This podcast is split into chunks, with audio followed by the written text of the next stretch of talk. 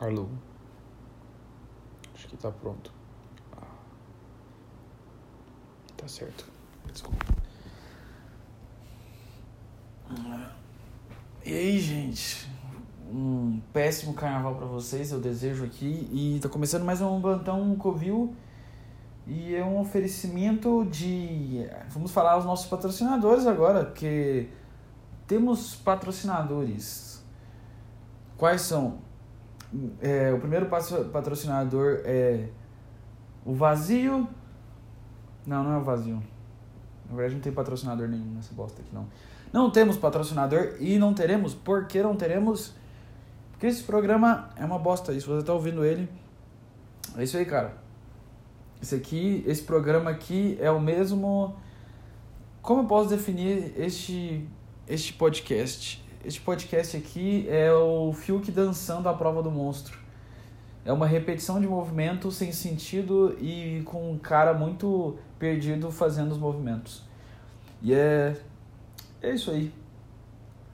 Como, todo, como os vídeos e como o podcast, eu sou igual o Fiuk dançando na prova do monstro. É só um cara que não, não entende o que está fazendo e que só queria estar tá dormindo e que está de abstinência de remédios, balançando de um lado para o outro. Eu vou começar falando. Ah, sei lá, vou falar disso então. Foi o que. A, a primeiro. Eu já, já falei antes que. É, a, isso compromete muito a qualidade do, do, do podcast, que faz ele ser uma, uma bosta. Eu não tenho culpa. Mas é. Eu não eu não escrevo assim, não, vou falar primeiro esse assunto, aí depois eu encaixo com o próximo assunto, vai ter uma fluidez melhor, e aqui é o ponto que vai ser mais legal, e eu fecho com esse assunto. Na verdade, não. Eu passo algumas ideias na minha cabeça do que eu gostaria de falar, mas eu não penso muito sobre elas e eu simplesmente ligo o microfone, a primeira que vier é que sai. E eu não escrevo elas. Então, isso também é um problema, que, ou, que resulta em vários momentos de divagação sem sentido, que sou eu tentando procurar algum assunto interessante, falhando miseravelmente, óbvio. Mas também, cara, olha as coisas que. É. que sempre tem assunto. Sei lá, você, nada, nada tem sempre assunto. Se tem uma coisa que tem sempre assuntos bons interessantes. Sei lá, quer ver uma coisa interessante? Vai assistir o jornal que é uma bosta também, é só desgraça, tragédia e sofrimento e caixões sendo enfiados por, por vírus. E aqui é só uma experiência amateur. Por que você vai ver o, o. Por que você vai ver um pornô profissional se você pode ver um, um pornô amador? É a mesma coisa do meu podcast. Por que você vai ver uma coisa profissional, se você pode ver uma coisa completamente amadora, que é mais verdadeira, entende? Eu não prometo qualidade, mas eu prometo verdade. é isso aí. Tudo que eu falar aqui é coisa que tá vindo na minha cabeça de verdade. Eu não tô tentando surfar em nenhuma onda. Apesar que eu falo de algumas coisas que estão populares, tipo o Big Brother, que eu tenho dito ultimamente, mas eu não tô falando de Big Brother porque tá popular. Eu tô falando de, de Big Brother porque realmente esse Big Brother me interessou porque eu não consigo explicar. Eu, eu, eu por exemplo, eu fui, eu fui na casa de um amigo meu e tava mais um amigos lá, alguns amigos lá. E a gente passou o final de semana lá, todo mundo muito louco. É, e aí quando a gente tava num TED, sem nada pra fazer, eu falei assim, cara, ele tinha um pay per view, falei, põe no pay per view aí que eu quero ficar assistindo Big Brother. Aí eu pensei assim, ah, que bosta, não tem ninguém fazendo nada. Aí eu sentei no sofá e fiquei olhando assim, olha que bosta, não tem ninguém fazendo nada. Aí passou meia hora e eu ainda tava lá assistindo ninguém fazendo nada. Aí eu falei, cara, eu tenho um problema. Por que, que eu tô assistindo ao ninguém fazendo nada? E quando eu me peguei, eu tava o dia inteiro vendo ninguém fazendo nada. E aí que é o preocupante, quando você passa uma tarde inteira assistindo ninguém fazendo nada. Tipo, teve, uma, teve um momento Sim, vou dizer a verdade aqui. Irei retratar meus crimes contra a humanidade, mas sim, estive em uma aglomeração. Me perdoem, mas todos vocês estiveram. Não me vem fingir. Não me vem fingir. Eu tenho raiva disso. Tá bom, talvez você não tenha estado de verdade. Eu tô brigando contigo. Mas tu, tu, você sabe. Se você, se você tá me ouvindo e sente a vibe do que eu tô falando, que é uma mensagem para ti. Não tô falando pra ninguém especificamente, mas se serviu em você, pode servir, não sei. Você é aquela pessoa que fica o tempo todo na rede social falando assim, não, tem que fechar é, os bares, tem que aplicar as medidas de contenção, blá, blá, fica o dia inteiro fazendo esse discurso. Mas tá nas festas de aglomeração sem máscara, quero que tu sinta a sua hipocrisia entrando na sua veia e queimando por dentro. Sente a hipocrisia, ela é gostosa, não é? Às vezes a hipocrisia é igual uma, é igual uma hidromassagem, assim, ela, ela bate, tipo, que é uma delícia nas suas costas. Você só sente a hipocrisia vindo. Sente, sente, sente um pouco da hipocrisia. É boa, não é?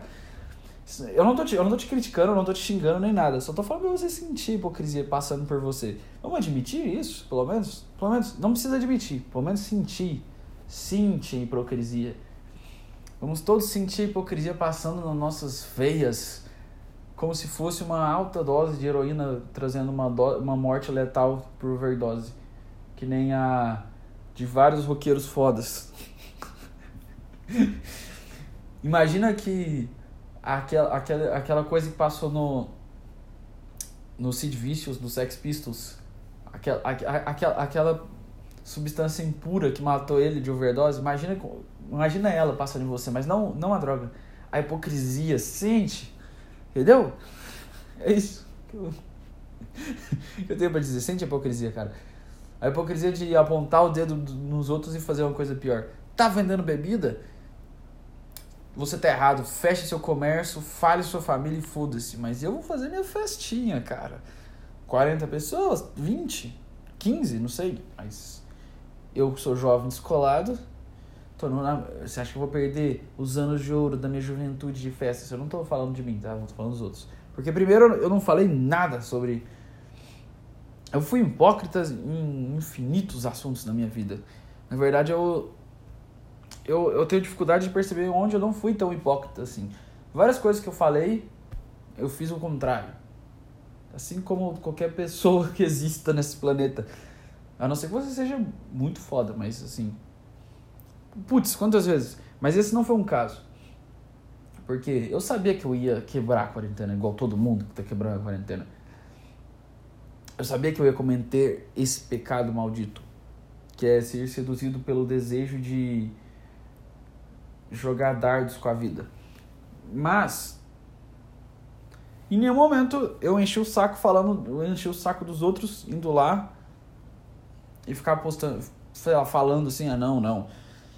Temos que fechar os bares, temos que fechar os locais, ou então chegar nas pessoas e ficar brigando com elas porque elas estão saindo. Putz, eu fiz isso. Ah, já, já.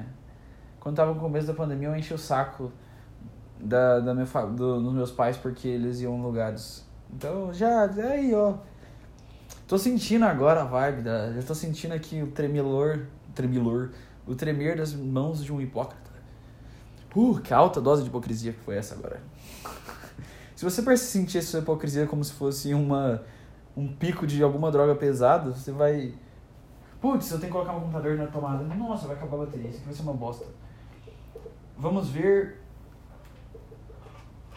Cara, foi mal pelo silêncio infernal. Mas eu acho que o silêncio seria maior se eu não tivesse feito isso. Ah, então. Toda vez que, que você. Eu vou te dar uma dica isso para você fazer na sua vida. Toda vez que você encontrar alguém, uma pessoa, não, não, um alien é, que você vê que ela fica nas redes sociais o tempo todo falando falando coisas de meter o pau nos outros, que eles estão sendo irresponsáveis em relação à pandemia, blá blá blá blá. E você vê ela postando uma foto numa festinha, um lugar cheio e tudo mais, só manda essa mensagem. Sente uma dose de hipocrisia. Só, ou então sente a hipocrisia, é gostosa, né? Só manda isso. E a pessoa vai tentar se explicar e você nem responde, foda-se nem dá o visto. Ou só dá o visto no Instagram, sei lá, mensagem no WhatsApp, sei lá, e não faz nada. Só deixa aquela, sabe? aquele incômodo na consciência, porque é, tem, tem, tem, a gente tem que ser um pouco cuzão com quem, com quem é hipócrita. Tem que ser. Não, não, então só manda essa, não, mas nem briga, nem nada. Só, só manda assim, eu sente o gostinho da hipocrisia chegando, não é gostoso? Tem um, um cheiro de amêndoas, um sabor de Nutella, que é a hipocrisia. Putz, eu tô 10 minutos repetindo a mesma piada. Esse aqui é o nível de qualidade disso aqui. E olha que foi uma piada que. Eu não. Eu, eu, porque eu, eu pensei quando eu. Agora na, na piada, eu não tinha criado ela, então eu fiquei tentando explorar o máximo dessa bosta. Até não ter mais o que falar dela. E é isso, né? O que vamos falar agora? Eu não coloquei o podcast da semana passada ainda. Quer dizer, já coloquei, né? Porque esse saiu depois do antes. Mas eu não coloquei antes porque. Não sei. Eu fiz umas. Umas. Eu não sei por que eu não coloquei. Eu acho que foi preguiça. Vou ter que admitir. Foi preguiça. Eu inventei desculpa de alguma coisa do conteúdo, falando, achando que não ia ser legal postar ele, mas na verdade não, é só mais um podcast de bots igual o outro e eu fiquei com preguiça. Esse é o meu problema. A preguiça tá na minha veia, igual a hipocrisia. Ela me domina, cara. Vocês não sentem uma dificuldade absurda em fazer as coisas que vocês querem e se comprometem a fazer? Eu sentia quando eu fazia coisas de escola, quando eu fazia coisas da faculdade ou então de trabalho, qualquer outra coisa. Uma preguiça imediata. Então, quando minha mãe, quando eu era criança, ela me acordava e me obrigava a ir para a igreja, eu ficava com muita preguiça e sono. Isso eu entendo, porque são coisas que eu não queria estar fazendo e estava sendo forçado a fazer. Então tá, tá certo aí. Tem preguiça. Estranho seria ficar animado para essas coisas que eu não tô afim de fazer. Mas eu estou fazendo as três coisas que eu mais gosto de fazer. Eu estou gravando podcasts que eu adoro áudio, eu adoro ouvir áudios. Não desses de WhatsApp de você me contando a história de algum cara que que você acredita que gosta de você, mas ele não te trata com carinho, então você não sabe se ele gosta de você ou não. Não quero saber essa história aí, não. É, esse desabafo de, de, de amiga chorando por cara de, de áudio não é áudio que eu tô falando, tô falando de podcast mesmo, conteúdo, sei lá, comédia, sei lá, podcast, áudio, entrevista, sei lá, essas coisas. Música. Eu gosto de áudios, então são as três coisas que eu mais amo estou fazendo. Lhe direi quais. Estou gravando áudios falando coisas que passam na minha cabeça, que eu gosto muito, uma das coisas que eu mais gosto de fazer na minha vida e se eu fico acelerado é porque eu meto dose pesada de café antes de gravar. Porque é só assim que, na minha pouca experiência, que eu consigo me manter uma hora falando. Foi mal, não consigo fazer isso completamente limpo. preciso de alguma coisa para me dar energia. E é o café. Que eu posso fazer? São três da manhã aqui. Hoje é dia. Putz, já é dia, já é dia 16. Mas é o dia 16 que eu vou postar mesmo, então foda-se no carnaval. Carnaval de bosta. Na verdade é o melhor de todos. Porque não tem. Não, você não vê as pessoas se divertindo mais que você, é só isso. Ah, putz, eu me perdi. Ah, as três coisas, que é gravar o áudio, fazer os vídeos, que eu não sabia que eu gostava, mas eu gosto, apesar que eu tenho uma doença, que é a doença de, de engajamento que é quando o seu vídeo vai mal e ninguém vê, você, você sofre achando que você é um lixo e que você nunca vai conseguir fazer isso dar certo. Essa é a parte negativa. Aí tem outra coisa que eu gosto que é música, que eu resolvi me dedicar de verdade a aprender a tocar violão e a cantar. E eu tô todo dia realmente esforçando nisso e eu tô vendo os resultados começando a aparecer e é muito bom. Então essas são as três coisas que eu mais gosto de fazer e estou fazendo elas. Mas o ponto que eu quero dizer é que eu morro de preguiça às vezes de fazê-las. Eu, eu postergo vídeo, postergo podcast e às vezes demoro horas para pegar o violão. E são as coisas que eu mais gosto de fazer no mundo. Então, tipo, que não sei se eu estou destinado a falhar e ao fracasso infinito, mas acho que não. Porque não existe fracasso infinito. Isso aí é bobagem, essas ideias de fracasso, eu acho. Sei lá, não acredito que existe fracasso, não. Pra mim, o único fracasso que existe é você viver uma vida de mentira. Acho que é o único fracasso que existe. É. Pra mim, esse é o único fracasso possível. É você viver uma vida de mentira. Que você vive como alguém que você não é. Tipo. Em alguma. Você. você vive, não tô falando de profissão. Porque nem todo mundo consegue viver a profissão dos sonhos, essas coisas. Assim, não é fácil. Ainda mais no, no Brasil. Eu tô falando no sentido de. De sonhos mesmo. Não de sonhos. Putz, eu tô falando merda. Tô falando no. No sentido de, de ser mesmo. Acho que a única forma de fracasso é você viver como alguém que você não é. Não importa em qual forma seja. Mas você, como existência, como ser, você está sendo alguém que você não é. Tirando esse, eu acho que não tem fracasso. Então, todo o meu sofrimento por achar que tudo isso que eu tô fazendo é em vão é meio inútil. Meio inútil. Não faz o menor sentido e é só perda de tempo. Mas. A mente nos engana, ela, não, ela nos coloca numa. Imagina que um cachorro vem correndo e bate a cara no vidro e machuca, porque ele não viu que era o vidro. Aí ele entende que tem um vidro lá. E que se ele bater a cara lá, ele vai machucar de novo. Só que ele vai lá e bate a cara de novo e machuca.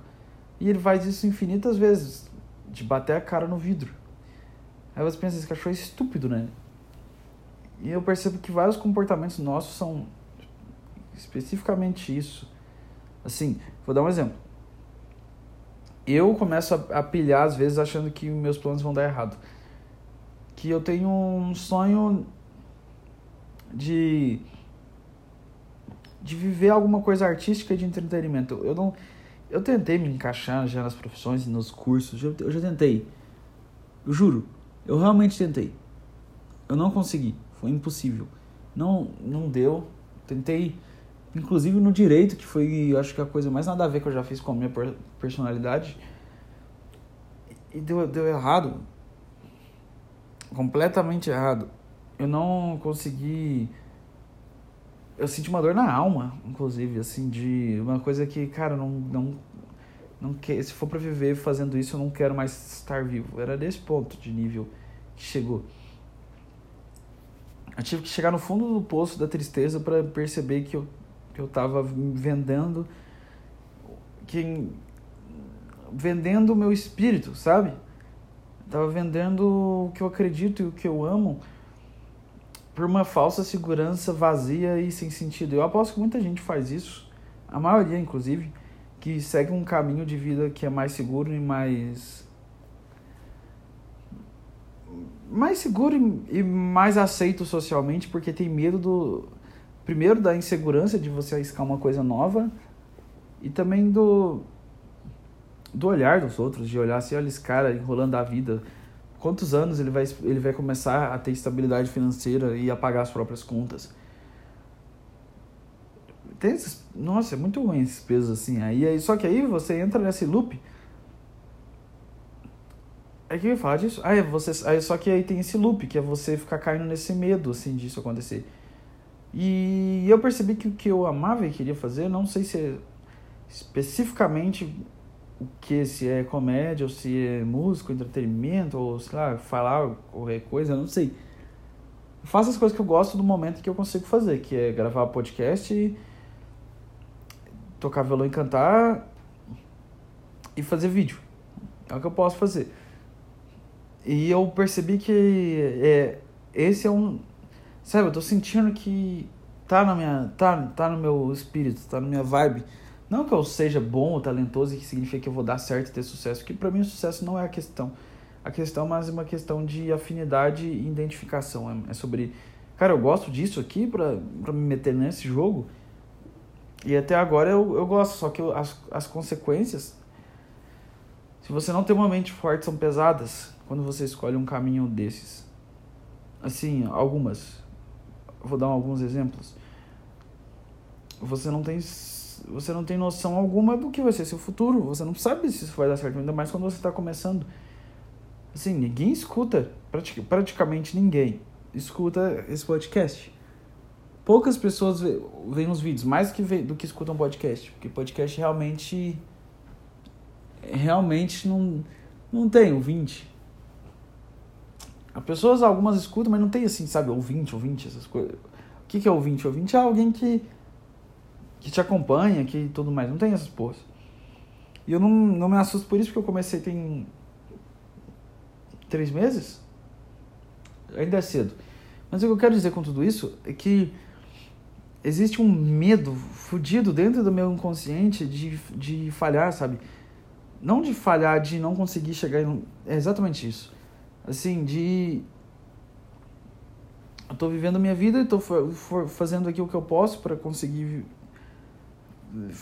fazer alguma coisa que eu realmente gosto na minha vida pela primeira vez, desde que eu existo. Não, assim, ah, videogame, ouvir música, essas coisas eu gosto, mas estou falando assim, uma coisa realmente produtiva que eu gosto. Era sempre escola, sempre de faculdade, trabalho de faculdade, estágio, essas chatices.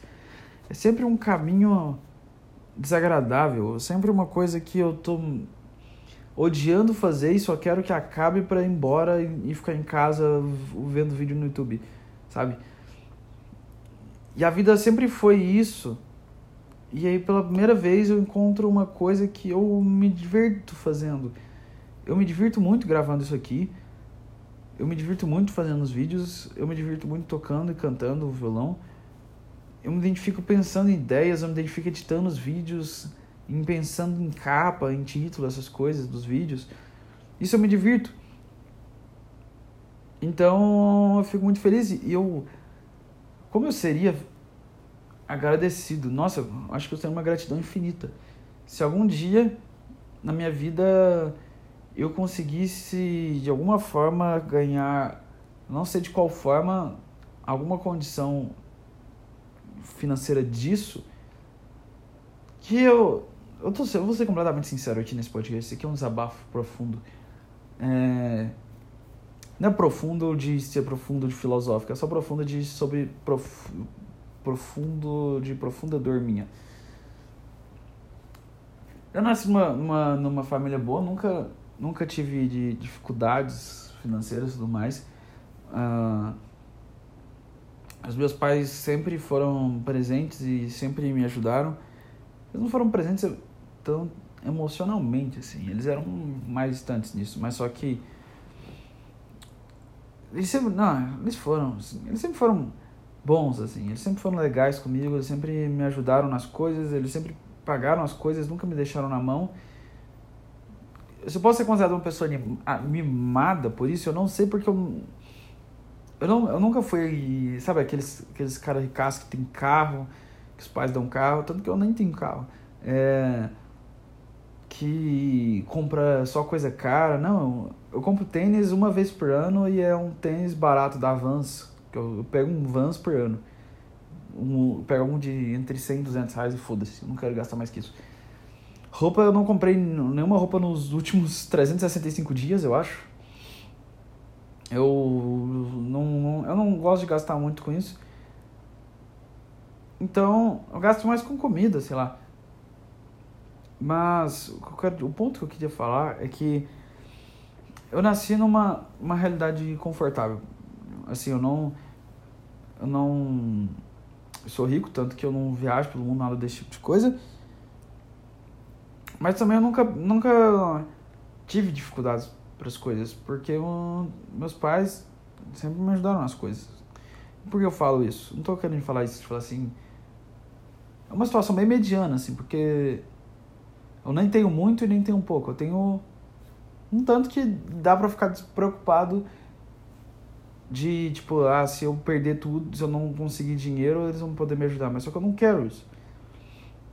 Dependendo de alguém é ruim, porque se você depende de alguém, meio que você, sua vida não é sua, sabe? Se você precisa de alguém para pagar suas contas, quer dizer que de certa forma que ela, você tem que prestar contas a essa pessoa e ela tem um poder sobre você. Ela tem um poder sobre você. E se você mesmo se sustenta, essa pessoa não tem mais poder sobre você. Você Quer dizer, alguém vai ter poder sobre você, alguém sempre tem, mas você vai ter uma. Uma certa. Sabe? Liberdade? Eu não sei. Talvez seja. O que eu quero dizer com isso é que. Isso foi só pra dar um contexto, essa história aí dos meus pais e tudo mais. Então eles sempre foram legais. Mas. Em algum ponto, eu não sei se foi, foram eles ou outros parentes da família, alguém, eu não sei de onde veio essa ideia. Me veio um medo muito grande na minha cabeça de não conseguir não conseguir me manter e não conseguir ter uma vida não tô falando de rica, mas eu tô falando de tranquila, sabe? Eu não quero ter uma vida que eu fique preocupado em pagar contas, eu fico desesperado com isso. Eu não quero. Eu, eu quero ter. Cada dia pra ficar em paz, fazer as coisas que eu gosto e tudo mais. Só que. Qualquer coisa disso aí. É que. Quando você escolhe um, um caminho imprevisível, como é o caminho de comédia, entretenimento, você não sabe se você vai conseguir sabe isso? Você não sabe. Como qualquer outro tipo de forma de arte. Se você quiser ser ator, ou quiser ser artista plástico, ou desenhista, ou qualquer outra coisa de arte, você não tem uma segurança muito forte, ainda mais no Brasil. Porque eu imagino que na Europa e nos Estados Unidos tem uma segurança muito maior. Nem lá tem, imagina aqui. Então não existe uma coisa assim, cara, pode ser que, que eu tome no rabo. E aí, tanto que foi esse instinto que me fez entrar no direito, que eu pensei assim, se eu não... É, eu vou dar um breve resumo do que eu já fiz na minha vida. Eu entrei, eu saí do ensino médio e de imediato eu entrei na faculdade de design, fiquei pouco tempo lá, porque eu, eu achava que eu queria desenhar coisas, fazer virar desenhista, sei lá. Eu queria ser um artista de desenhar. Eu percebia que desde criança eu gostava de desenhar e eu até eu desenhava bem. Então eu pensei assim, ah, vou entrar no design, eu já, eu já sei desenhar. Eu já tenho umas. Como fala? Umas noções de percepção, de. Eu não lembro como fala. Mas eu já tinha uma. Eu já sabia desenhar na época. Hoje em dia eu não sei eu não sou mais. Sabe? Eu não, não, eu não diria que eu sei desenhar hoje em dia, mas eu sabia na época. E eu. Aí eu pensei assim, ah, eu sei desenhar, eu gosto de desenhar, desde criança eu desenho. Então eu vou entrar no design, que aí eles vão me ajudar e eu vou ficar melhor em desenho e eu vou ser tipo um artista. Eu vou desenhar essa história em quadrinhos, mangá, alguma coisa assim. Animações. Queria fazer um desenho animado, não sei. Aí eu chego lá, a única coisa que eles me ensinam é só merda, só coisa para entrar no mercado de trabalho fraco que existe aqui. Que é fazer site, que eu não tô desmerecendo fazer site, mas não era o que eu queria Design de interiores, que mais que tinha? Era embalagens, fazer produto, fazer sapatos, essas coisas, mas não tinha a parte artística, era sempre visando alguma coisa de produto ou de forma de produto, nunca era uma coisa artística de verdade. Então, eu saí do curso em pouco tempo, acho que eu no, no segundo semestre, nem terminei o segundo semestre, eu reprovei tudo porque eu larguei, simplesmente desisti e saí. E entrei na psicologia, que aí já é outra viagem da minha cabeça. Porque eu tinha problemas psicológicos muito merdas nessa época. no tipo. Depressão e ansiedade social. Era isso que eu tinha. Exatamente isso que eu tinha. Depressão e ansiedade social. Mas só que não era uma ansiedade social comum, era uma ansiedade social que eu ainda sinto ela, mas só que é muito mais fácil do que era antes que era do tipo eu não consigo ficar perto de pessoas, não consigo estar em ambientes com pessoas, não consigo falar para pessoas, não consigo olhar nos olhos das pessoas, eu não consigo eu não conseguia nada em relação às pessoas. Só meus amigos mais antigos, mas só que no resto era fobia social mesmo, era tipo era muito ruim. Eu entrava numa sala de aula com pessoas lotadas, eu sentava no fundo e ficava fudido da cabeça. Por traumas de escola desgracentos, desenvolvendo essa merda em mim. Então eu não podia estar em ambientes com pessoas da minha faixa etária e, eu surtava. Não surtava de passar mal. Eu tive um ataque de pânico, que eu entrei numa escola nova e eu aguentei ficar eu aguentei ficar nessa escola assim um dia e saí dela, porque eu não sei, eu simplesmente passei mal e tive que sair. Então eu tinha isso na época. E eu também tinha depressão, que eu, eu, não, eu, não, eu não consigo explicar direito por quê. Esse é um ponto, esse eu já não sei explicar. A fobia social eu consigo entender. Mas eu talvez tenha a ver uma coisa com a outra. Eu simplesmente não tinha eu não tinha vitalidade, eu diria. Eu não tinha energia, não tinha. Eu, eu ficava 24 horas deitado no quarto escuro ouvindo música triste e vendo anime.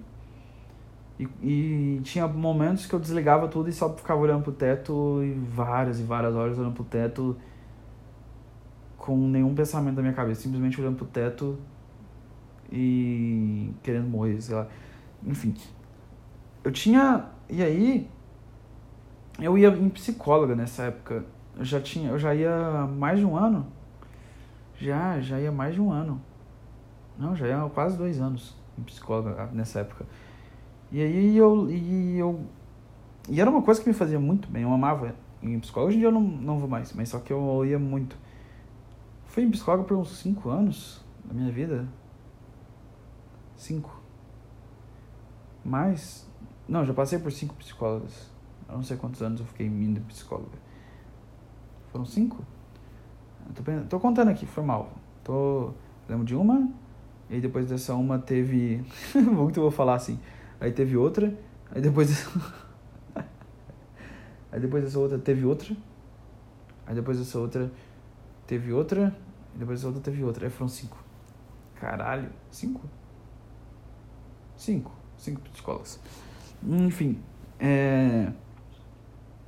E aí, por gostar. Eu tô falando da primeira. É, e aí, eu, e aí ela. Eu gostava muito de, de ir na sessão e ela sempre me ajudava muito. E aí eu pensei assim, cara. Ah, eu, eu, eu, talvez eu possa fazer isso. Talvez eu consiga ser um psicólogo. E eu assisti o anime Neogênesis Evangelion na época, que é eu recomendo para qualquer ser humano assistir, porque é muito foda, a melhor coisa que eu já assisti na minha vida, eu vou falar isso para sempre. Hum, se você for assistir, assiste o anime, os 26 episódios, e o filme End of Evangelion logo depois. E não assiste mais nada sobre Evangelho, foda-se o resto. Só precisa assistir, tem até na Netflix.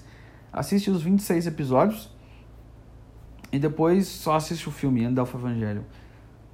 E é foda-se. E você não vai entender nada? Não vai. Mas vai entender, mas não vai ao mesmo tempo. E isso é uma coisa legal. Enfim, eu divago muito, é por isso que eu consigo fazer um podcast, porque eu, eu viajo, eu preciso me perder numa ideia, eu não consigo ser conciso. Não sei nem se existe essa palavra conciso. É... Aí eu, eu entendi na minha cabeça maluca que eu tinha que.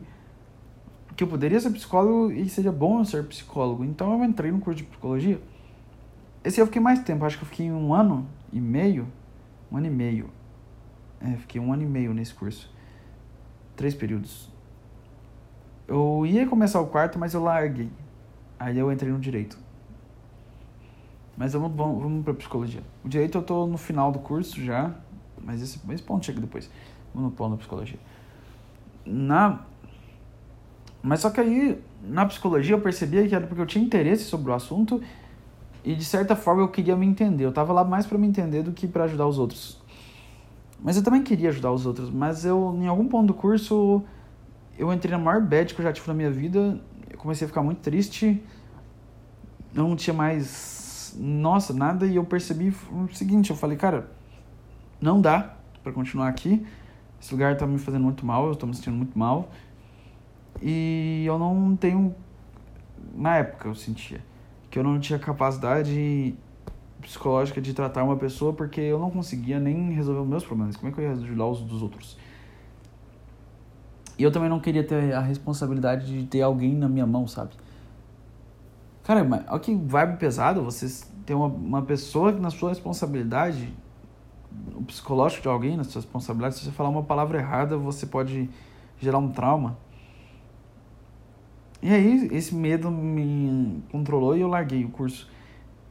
Aí, eu, aí nesse ponto eu estava completamente perdido sobre o que eu queria da vida. E eu minha família começou a me encher o saco pra eu fazer alguma coisa, e eu falei assim, cara, eu preciso de arrumar alguma coisa. Aí eu pensei assim, o que, que eu ainda posso fazer? Aí eu percebi que falei assim, ah, cara, vamos pra um. Eu já tentei fazer as coisas que eu gostava. Eu tentei fazer design, não deu. Eu tentei fazer a psicologia, não deu. Vou fazer uma coisa que eu não tô nem aí, mas pelo menos eu tenho uma segurança que alguma coisa vai surgir daí. Eu entrei no direito. E aí eu acreditei, com minha cabeça estúpida, de que, pronto, caminho fechado. Agora é só eu estudar para as provas, tirar nota boa, entrar no trabalho, passar num concurso e ganhar uns dinheiros, sei lá quantos dinheiros que ganha no concurso, depende do qual você faz. E ficar confortável pro resto da vida, depois aposentar e morrer. Era isso, meu plano. E aí eu trabalho uma coisa que eu odeio, mas eu vou. De tanto fazer, eu vou ficar bom. Então eu só vou ter que aprender a fazer as coisas, não preciso gostar, só preciso saber como fazer. E aí eu descanso à noite, pego o dinheiro, me divirto, sei lá, comprando videogame viajando. Aí eu, aí eu já fazia até o cálculo na minha cabeça, não, não ia casar e nem ter filhos, porque aí a renda ia ser melhor, então eu não ia ter que ficar preocupado em não fazer as coisas que eu gosto. O problema é que quando você tem uma coisa na sua alma que grita para você fazer, você não consegue aceitar esse tipo de vida, você quer fazer alguma coisa de verdade.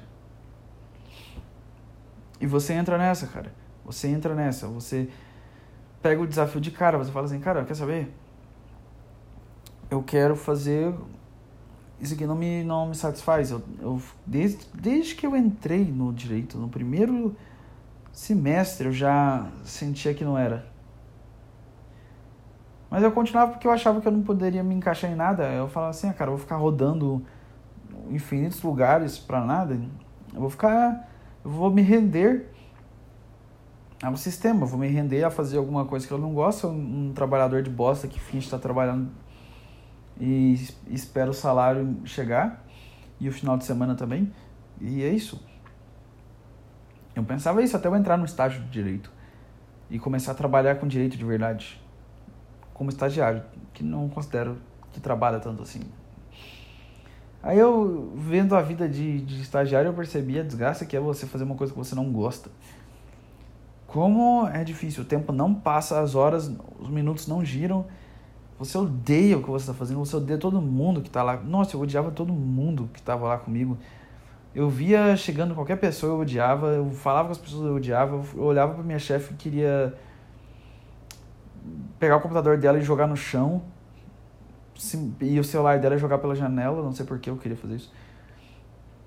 Olhava pro outro chefe, tinha vontade de xingar ele de pau no cu do nada, sem motivo nenhum. Ele fala, chegar do nada, entrar, oh, boa tarde. Eu falava, oh, boa tarde, seu bosta, seu lixo. Do nada. Não, não, só por de graça, assim. Eu não tinha raiva dele nem nada, mas eu tinha raiva do ambiente. Aí eu queria xingar de graça. O que eu fazia era baixar a cabeça e falar, boa tarde, tudo bem? Era assim. aí na minha cabeça é morra desgraçado. Aí na verdade era. Oh, e aí, tudo bem? Precisa que eu faça alguma coisa? O que, que eu posso fazer para ajudar? Nem isso eu falava, eu acho. Eu acho que eu ficava. Eu lembro que eu. Nossa, eu posso fazer muitas piadas sobre isso. Sobre minha estadia no estágio. Primeiro, todo mundo achava que eu era gay. Já começa aí, cara de cara os caras começaram a falar que eu era gay. Eu acho que é porque eu tinha eu tava, cabelo grande, né? Eu tenho ainda. Então os caras falaram, ah, esse cara é gay, certeza. O cara tem cabelo grande, gay, dá o cu, óbvio. Homem de verdade não, não, não deixa o cabelo crescer. Homem de verdade raspa o cabelo, sei lá. E aí eu. Cara, se você quer um assunto, uma, um assunto preciso e bem feito, bem construído, isso aqui não é o lugar, isso aqui é meio desconexo mesmo. Eu, eu, eu vou indo no assunto, aí se eu começo a me interessar por outro assunto, eu entro no outro assunto e esqueço que o outro existiu, como se eu tivesse. Sabe? Eu simplesmente mudo de assunto de uma vez. Então, às vezes você vai estar tá me ouvindo e vai falar assim, cara, por que, que você está falando isso? Eu não, de onde você chegou nesse ponto? Você está falando de outra coisa. Eu falo assim, cara, foi mal, minha mente é é, hiperativa. Só a mente. Onde, qual era o meu ponto? Ah, ah é. Não, o estágio era bom. Assim, eu entrei no estágio todo mundo achava que eu era gay, todo mundo achava que eu, eu queria. Que eu, que, que eu queria dar bunda sem motivo nenhum. Nenhum. Eu tinha dois estereótipos que eles pegaram de mim sem motivo nenhum. Um que eu era gay e o outro, tá bom, o segundo tem motivo. O outro é que eu era um vagabundo do caralho. eu rio porque olhando para trás é engraçado. É que eu não era proativo. O estágio. Olha que injusto. Olha que injusto que é isso. Você entra num estágio onde todo mundo lá é mais experiente que você. Todo mundo já trabalha lá, todo mundo já tá lá, todo mundo já entende lá. Todo mundo tá na sua frente lá. Assim, tem o chefe que já tá lá há muito tempo, tem a outra chefe que também já tava lá antes. Tem uns estagiários que estavam lá antes de você, tem os pró-jovens que estavam lá antes de você. Tem muita gente que tá lá antes de você. Mas ninguém tem a porra da paciência de te, de te ajudar e te ensinar direito. Eu lembro que eu, perdi, eu pedi ajuda, todo mundo olhava com cara de cu como se eu tivesse a obrigação de entender tudo, sendo que eu, eu, eu tinha acabado de chegar lá, não sabia como funcionava. E nada que você aprende em faculdade funciona no estágio, nada. Eu te falo que se eu tivesse entrado no estágio antes de entrar no curso, eu teria a mesma experiência. Então, era, é uma bosta, odeio. Odeio, nunca mais faço um estágio na minha vida. Sei lá, vou trabalhar no Bob's, não vou fazer estágio, foda-se. É... Que, que, qual que era a coisa do estágio? Mas tinha, tinha um lado bom que era você passar muito tempo no ócio, mas não é tão legal. Tipo, no começo é. Você fala assim, cara, não tem nenhum nada para fazer. Às vezes isso acontecia. Ah, não tem nada para fazer eu posso ficar o dia inteiro fazendo nada. Aí você fica várias horas fazendo nada, aí você surta. Parece que tá numa prisão. Deixa eu tomar uma água. Ó, primeira vez que eu tomo água. Também minha água. Agora posso continuar. Eu sentia ah, não, falavam que eu era muito. Eu não era proativo, que eu não fazia nada, que eu nunca ia lá tomar. perguntar pra chefe o que ela precisava, que eu era um fantasma lá, que eu só queria sair de lá, que eu não gostava de lá. O que mais que falava? Que eu ficava só no celular, sendo que eu não ficava só no celular. Os outros ficavam só no celular. Eu, eu é do celular? Quando não tinha. Quando eu entrei, no, no começo, nas primeiras semanas, às vezes não tinha nada para fazer. Aí, aí eu. E simplesmente eles falavam assim: não, agora você não tem que fazer nada. Aí eu falava assim: cara, você não tem que fazer nada? Eu vou ficar parado olhando pra parede? Não, eu vou ficar parado olhando pro celular. Aí eu ficava mexendo no celular, mas não porque eu tava vaga, vagabundando, é porque eu não tinha serviços. Então, eu entre ficar parado olhando pra parede e ficar parado mexendo no celular, eu preferia mexer no celular. Mas aí criou-se uma ideia de que eu ficava só no celular o tempo todo. E, e de que eu. Ah, sei lá, eu também, eu também não fui muito bom, não. Eu, eu, eu, eu sou muito passivo. Ah, isso é uma merda de, de coisa de, de ter que ser de, de admitir na personalidade, mas eu sou muito passivo, cara. Ah, aquilo é uma merda. Todo mundo odiava lá. Ninguém gostava daquela bosta. Ninguém gostava daquela bosta. Aí, estando lá, eu percebi, cara, chega.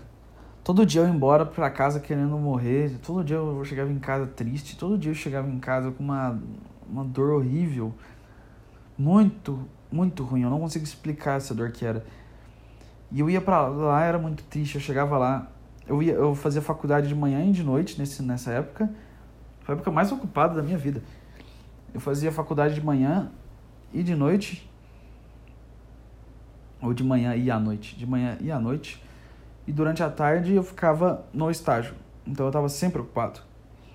Então eu lembro que eu ia pra faculdade odiando já, porque fazer um curso que não gosta é uma bosta. Eu voltava para casa, almoçava o mais rápido possível e já ia pro estágio. E quando eu tava no caminho do estágio, eu lembro que sempre era uma sensação de sei lá, vaca indo pro abatedouro, sabe? É a sensação de que eu, eu tô indo pra morte. Eu tô indo pra morte. Eu sempre sentia isso, era horrível.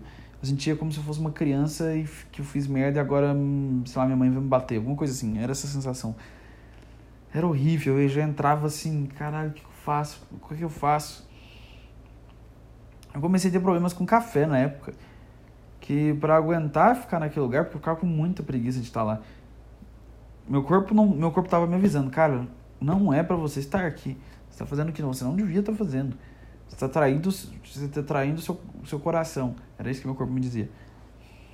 Porque eu, eu chegava lá, meu espírito ia embora, minha alma. Eu, simplesmente era como se eu entrasse lá e virasse um cadáver que, que era funcional. Então eu tomava doses absurdas de café, levava muito café. Eu enchia um copo cheíssimo de café e ainda tomava, quando acabava, eu tomava lá mais café ainda. O que me tornou um viciado em café. Hoje em dia eu não consigo ficar sem café. Se eu não tomar café no dia, eu, eu sinto dor de cabeça, é horrível. Então eu me tornei um viciado em café por causa da faculdade de Direito e o estágio. O que me trouxe insônia também um monte de merda. Enfim, esse podcast não tá engraçado, é só um desabafo, foda-se. Eu só tô me desabafando, é só, é só isso que eu quero.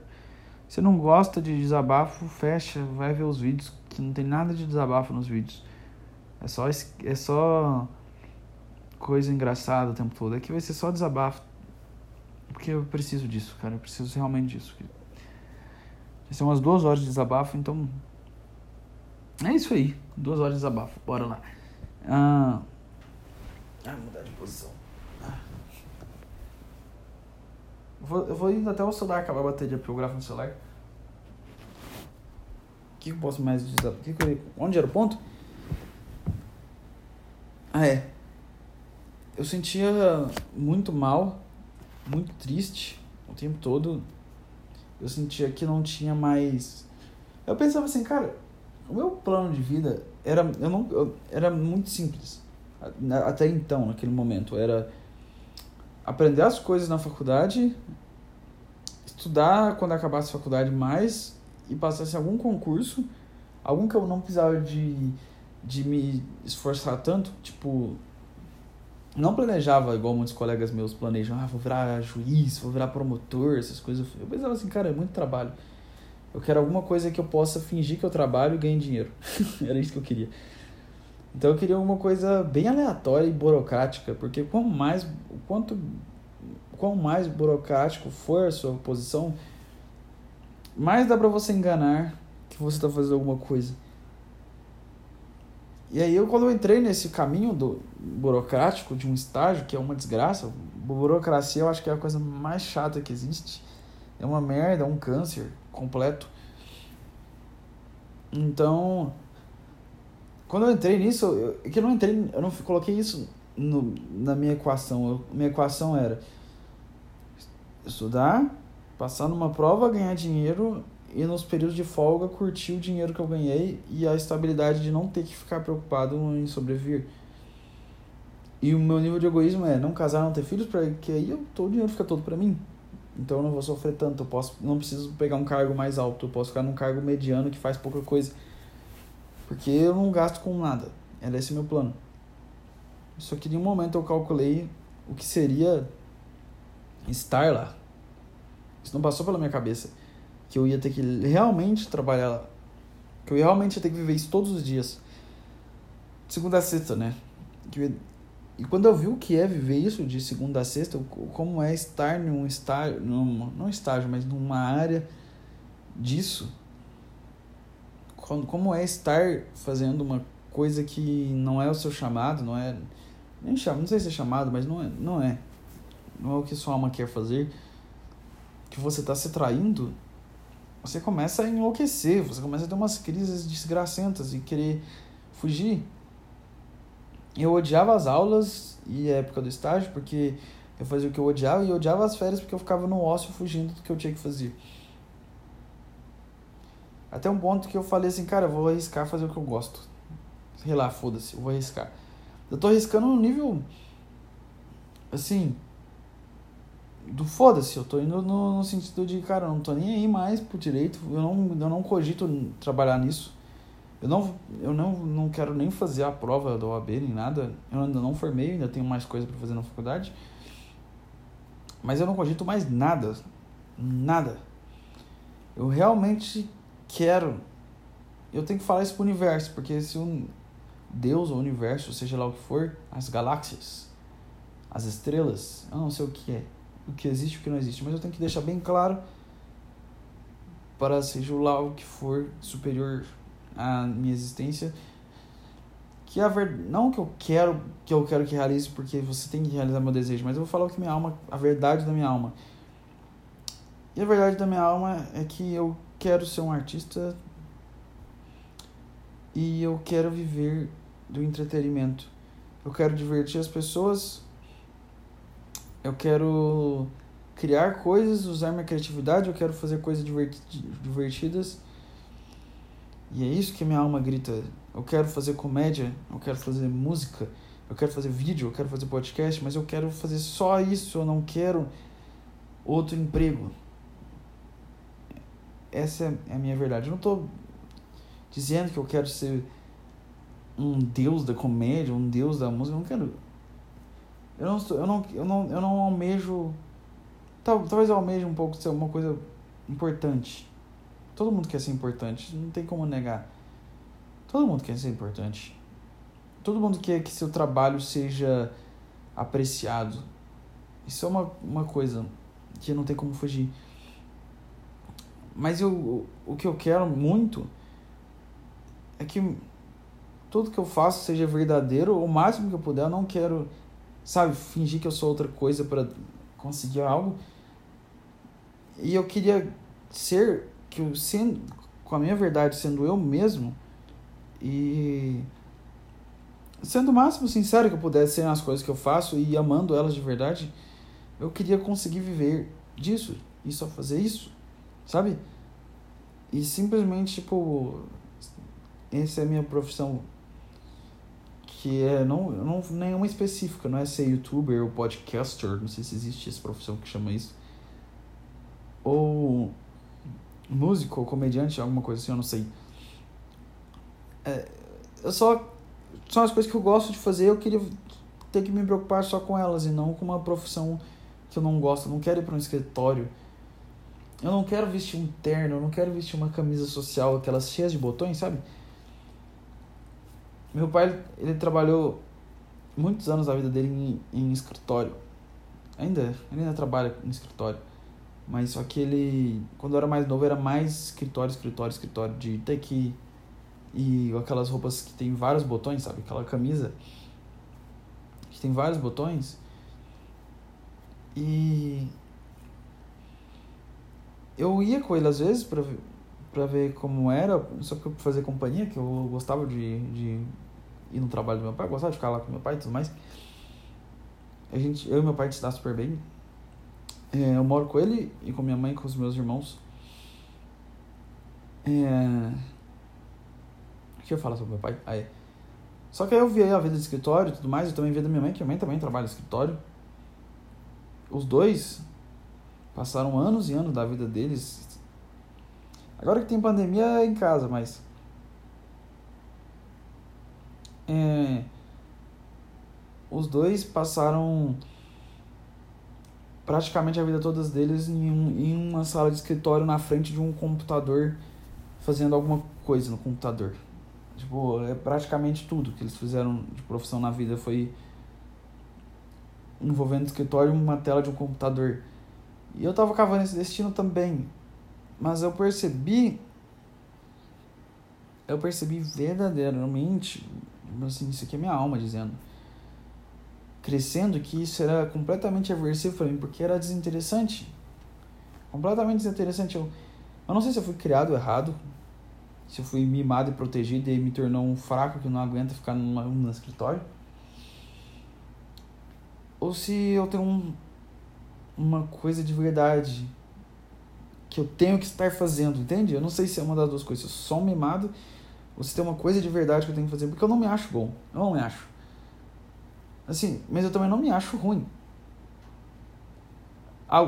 Eu, eu digo que eu gosto das ideias que eu tenho mas eu não gosto da forma que eu faço elas. Mas as ideias eu gosto delas. Eu só não gosto da forma que elas são feitas. Eu não acho que eu sou um bom. Per... Que faz bem as ideias. Eu, eu, acho que eu sou meio ruim nisso, mas. Não, eu acho que eu realmente sou ruim nisso. Mas. Eu sou horrível em divulgar coisas. Mas eu gosto de fazer. Eu realmente gosto. E a vida é você escolher a sua tortura. Não teve nada de engraçado ainda, né? Até mais de 50 minutos de um desabafo de um cara que você não conhece contando a vida dele que você não tá nem aí. Mas até se ninguém ouvir isso aqui, eu não, não importa, eu quero, eu quero, eu vou ficar mais tempo. Minha alma sendo jogada aqui. É importante para mim. Só para mim, acho que para mais ninguém é mais, enfim. É... Eu não É estranho, porque no meio de, de arte, entretenimento, essas coisas, soa muito arrogante você falar, eu acho que eu consigo fazer isso aqui e me virar a viver disso. De, tão, de tanto que é um mercado meio, meio confuso e difícil.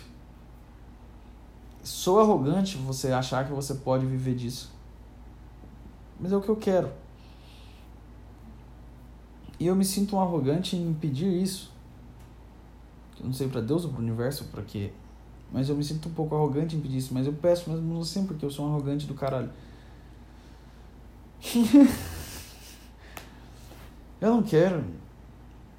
Eu tenho um trauma de, daquele tão forte daquele estágio que eu não. Não aconteceu nada assim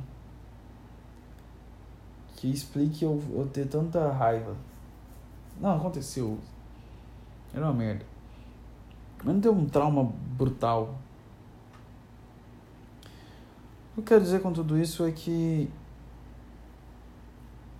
às vezes eu me perco em uma paranoia de que eu não vou conseguir e que eu vou perder anos da minha vida tentando fazer funcionar alguma coisa que não vai dar certo, que as pessoas não vão ver porque você tem que se preocupar com divulgar o conteúdo.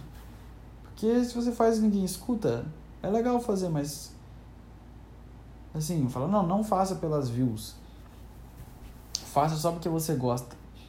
Mas se você não tem views, se você não tem inscritos, se você não tem. Se, tipo, se você faz só pra você mesmo, você vai ter que arrumar um emprego de merda que você não gosta. Então, não tem como. Se você quer de verdade fazer isso da sua vida, se você quer fazer só isso e não quer ter um emprego de merda que você odeia, você vai ter que correr atrás de inscrito e de view e de crescer o canal e crescer coisas e de, sabe, divulgar o que já me destrói, porque eu sinto que eu tô. Eu, ah, eu sinto muito de coisas. Essa é a parte negativa. Por isso que eu falo. Todos os caminhos que você escolher da sua vida são uma tortura. Escolhe a que você gosta de verdade, a que você mais gosta.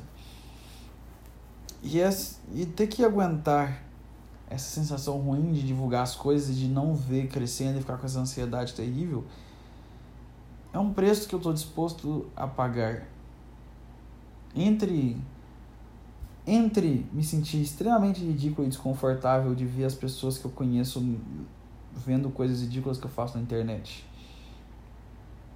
e, e ver que eu não estou sendo cresci, crescendo e ter que lidar com essa sociedade ridícula de caralho, isso aqui é um fracasso e ninguém nunca vai assistir isso e nunca vai dar certo. E aí tem que também lidar com a possibilidade disso realmente acontecer, nunca dar certo e foda-se. É um peso muito grande, não é leve assim, eu acho. Eu achei que era fácil. Ah, fazer vídeo pro YouTube, ridículo, só ganha câmera, fácil. Liga a câmera, fala merda, estoura, ganha dinheiro e fica rico, o Felipe Neto. É o que parece quando você olha, mas quando você vai fazer, é difícil pra caralho. É difícil pra caralho. Você fica meses e meses e meses fazendo vídeo e ninguém vê assim, algumas pessoas veem, mas esse é um número ínfimo para para significar alguma coisa. Ínfimo no sentido de significar de você poder viver disso. Ínfimo. Você fica meses e meses e meses e você se olha e se vê ridículo e vê que não cresce, vê que é ruim. E você se odeia porque você vê que você não é como você achou que você era. Porque você vê os caras que você gosta E você subestima o que eles fazem. Você olha e fala assim, ah, cara, isso aí eu consigo fazer. Ah, esse cara aí fazendo vídeo, olha. Olha esse cara fazendo vídeo aí que. Óbvio que eu consigo fazer melhor. É óbvio que eu consigo. Aí quando você chega lá e vai fazer a, a, a, a desgraça lá, você vai fazer, você vai. Que é uma merda. Por que é uma merda? Não sai como você queria. Você vê você mesmo em um vídeo, é, é horrível se ver em vídeo. Você vê que você não é tão bom de comunicação quanto você achou que era. Você vê que você não é tão criativo quanto você imaginou que era. E você vê que não tem tanto resultado quanto você achou que teria. Você não está vivendo disso, você não está ganhando dinheiro, você não está. As pessoas não estão gostando, não está acontecendo nada. Você simplesmente é um autista louco do caralho, jogando conteúdo para cima, achando que alguém vai achar legal. E a sensação que você tem é que todo mundo tá te achando esquisito pra cacete. E infantil. E é esse pesadelo. É o efeito colateral. É o que tem, é o que é o que quem está começando ou quem está fazendo, não sei. Eu acho que não sou só eu que passo por isso. Eu acho que isso deve ser meio que uma coisa universal. E você tem que lidar com isso aí. Acho que isso é uma coisa comum, na verdade. Acho que todo mundo que está fazendo esse tipo de coisa passa por isso. Isso isso é um pesadelo, cara. Você tem que lidar. Nossa, é ruim demais. Aí você faz um vídeo e às vezes o vídeo, tipo, ele ainda. Ainda assim, você faz um vídeo e você fala assim, cara, gostei disso aqui, ficou bom. Aí você vê ninguém vê. Aí você fica assim, caralho, mano. Eu sou irrelevante para o universo. Ninguém gosta de mim, eu sou horrível. É isso que você pensa. Todo mundo me acha patético. É esse pensamento que vem na cabeça. E aí você pensa assim, não, cara, foda-se, não importa a opinião dos outros. Eu não tô fazendo isso porque as pessoas gostem de mim, eu não tô fazendo isso pra ganhar dinheiro, eu não tô fazendo isso para ficar famoso, eu não tô fazendo isso para ser importante nem nada. Eu tô fazendo isso porque eu amo isso e é o que eu acredito e é o que eu quero fazer. Mas aí você pensa, cara, a merda do mundo real me obriga a ter um trabalho. Se eu eu vou ter que fazer isso de alguma forma que me renda dinheiro, porque se isso não me render dinheiro, eu vou ter que fazer uma coisa que eu odeio. É um ciclo infinito. Você vai ter que abrir mão de fazer do jeito que você gosta. Sabe? Você tem. Ah. Ou seja, quando você tá com a cabeça de eu quero fazer isso da minha vida, porque eu gosto disso, eu não quero me preocupar com um trabalho que eu odeio. Você vai ter que preocupar com views, que é uma merda. Você vai ter que preocupar com inscritos, que é uma merda.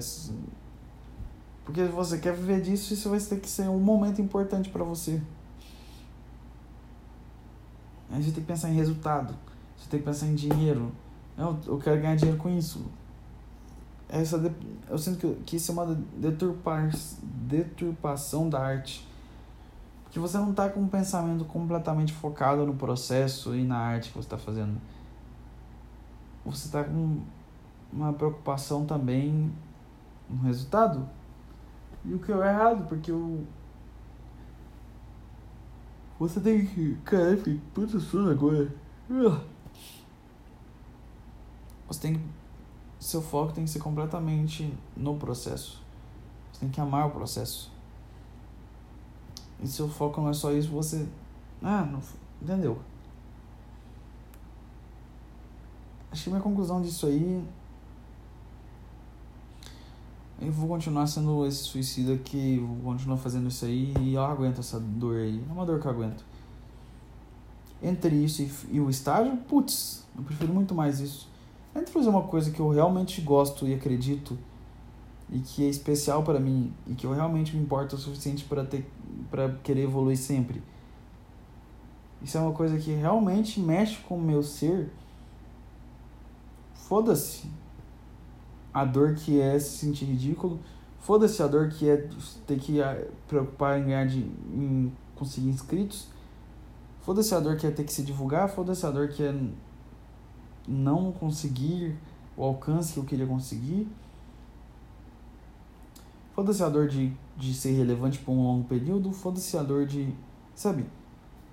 É uma dor muito ruim. Eu não vou falar que, que eu consigo foda-se a dor. É uma dor que eu vou sentir. Eu vou ter que lidar com essa dor. Eu vou ter que sentir ela infinitas vezes. Mas não chega nem perto da dor de fazer uma coisa que eu não acredito. Não chega nem perto. A dor de estar num estágio ganhando dinheiro. Só que você está sendo só uma engrenagem em um sistema que você odeia. Sabe, você está sendo um capanga do, do seu inimigo. Você está sendo. Sei lá, você está sendo parte do exército nazista. Tá, eu peguei um exagero aí. Peguei um exagero. Mas eu quero dizer assim, você está trabalhando contra. nas forças contrárias às suas. Você está simplesmente se vendendo. Assim, ah, tá, tá lá no estágio, tá num trabalho envolvendo direito.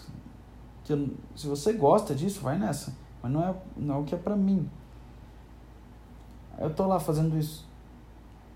Eu não gosto, eu não me sinto bem, eu me sinto horrível fazendo, mas eu ganho dinheiro lá. E, e obviamente vou conseguir, não vou, não vou conseguir, vou conseguir me sustentar um ponto, porque é um caminho é um caminho seguro. É um caminho cansativo, é, mas ele é um caminho seguro. Você estuda, você passa em algum lugar e tem um salário garantido todo mês. E é isso. Você não precisa preocupar com alcance nem nada, porque você é só um funcionário. Foda-se. Você não tem essa dor de sentir que pode dar tudo errado e que você tá jogando seu tempo no lixo e que você é uma piada e vai dar tudo errado. Você não tem que lidar com esse sentimento mas você tem que lidar com a dor de você estar tá contrariando seu, a sua alma. Eu prefiro mil vezes, mil vezes surtar de ansiedade e achando que meu futuro é sombrio e nebuloso do que passar mais um minuto sequer fingindo, sabe? Eu prefiro. Eu prefiro o desespero verdadeiro que uma mentira confortável. E para isso eu vou ter que lidar com alguns traumas de vida fortes, muito fortes. Um deles, que é o que eu falei mais cedo, é a fobia social de estar num lugar cheio de pessoas e ficar com medo delas. Eu vou ter que lidar com isso. E é. E é isso aí, cara. Desabafo da minha vida. Eu acho que eu ia falar coisas engraçadas, mas eu acho que não vai dar. Ixi, caralho, velho. A minha garganta cansou, eu não consigo mais falar muita coisa e eu ia explorar ideias para poder usar em um vídeo. Eu não sei se eu desisto. E foda-se, vai ser esse podcast é só desabafo mesmo e vai pro caralho tudo. Ou se eu tento formar ideias aqui para poder fazer um vídeo amanhã.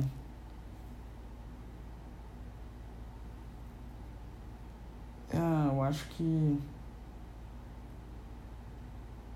Não tem mais o que fazer. É isso aí, cara. Depois eu penso no que eu vou fazer. Valeu todo mundo que ficou aqui. Se não ficou ninguém, obrigado pra mim por ter ficado até aqui. É. Eu, eu sinto que eu tô melhor agora. De todas as dores que a gente passa, as dores que a gente ama são as melhores. É tipo a dor que uma mãe passa com uma criança. Eu imagino que deve ser uma só deve ser muito sofrido, muita dor, muito sofrimento, muita preocupação. Mas ela ama, então ela está disposta a passar por essa dor. Eu sinto que esse podcast, o YouTube, meu canal, são como se fossem meus filhos. Eu sou uma mãe que sofre todas as noites por conta desses filhos, mas ama tê-los. Sei lá, tô viajando aqui. E eu também odeio ter que ficar falando bonitinho, sabe? Ah, eu amo isso. Eu, amo... eu quero ser um, um escroto e falar merda e piada. Mas eu, nem sempre eu tô nessa vibe. Não é essa vibe de agora. Então, essa vibe que foi esse podcast, que eu não considero que seja uma vibe legal, mas era uma coisa necessária. Então é isso, até semana que vem e falou! -se.